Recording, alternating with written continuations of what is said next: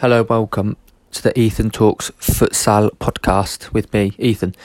Today I'm going to be talking about the performance of two futsal referees and evaluating their performance from my observation of them and suggesting areas of improvement and how they could potentially improve that aspect.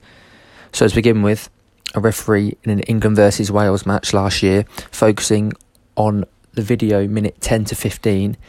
Within this section, the referee was fairly well positioned, which allowed him to see everything, which is good. He also gave the correct hand signals quickly, you know, quick reaction to the situation for each decision, which is also great to see.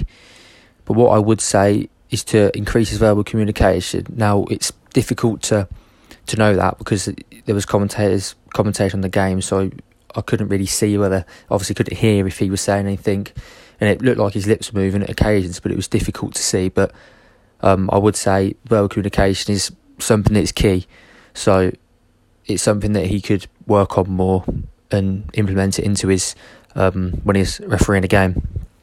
I would also say to um, use his whistle more because you, you could hear the odd whistle being blown, but it wasn't being blown for every decision. So like I just touched upon, um, the ver- the verbal or noise communication in this case is just as important as the non-verbal with signals because if blowing the whistle that gives a clear message to the spectators and the players that a decision has been made and play to be stopped or to be started again.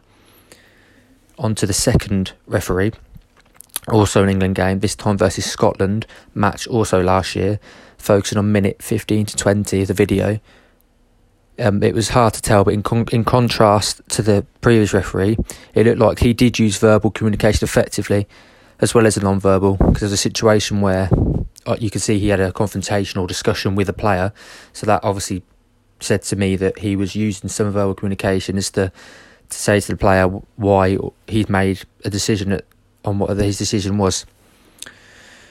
Um, he had control of the game, and he did, and he, you know he wasn't actually affected by the player. You know, when questioned, he didn't feel intimidated uh, to change his decision, which sometimes you know the players try and get under a ref's skin. You know, but he didn't seem to be uh, affected by it.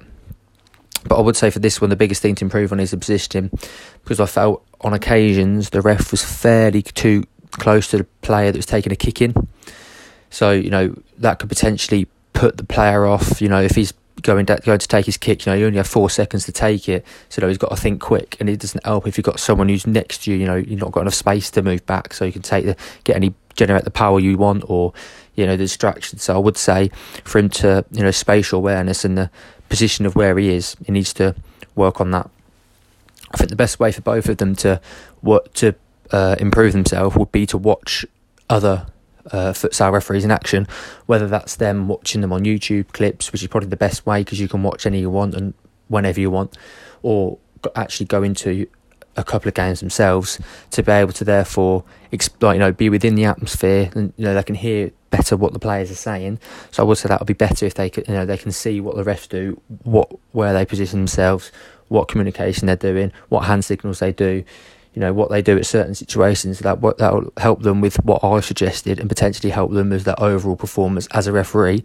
For other things that I haven't maybe suggested and they can take things from them referees and try and implement it into their performance and make themselves a better referee.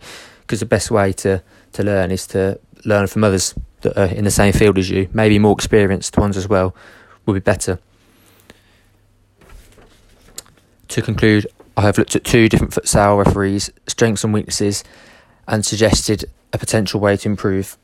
Thank you for listening to this podcast.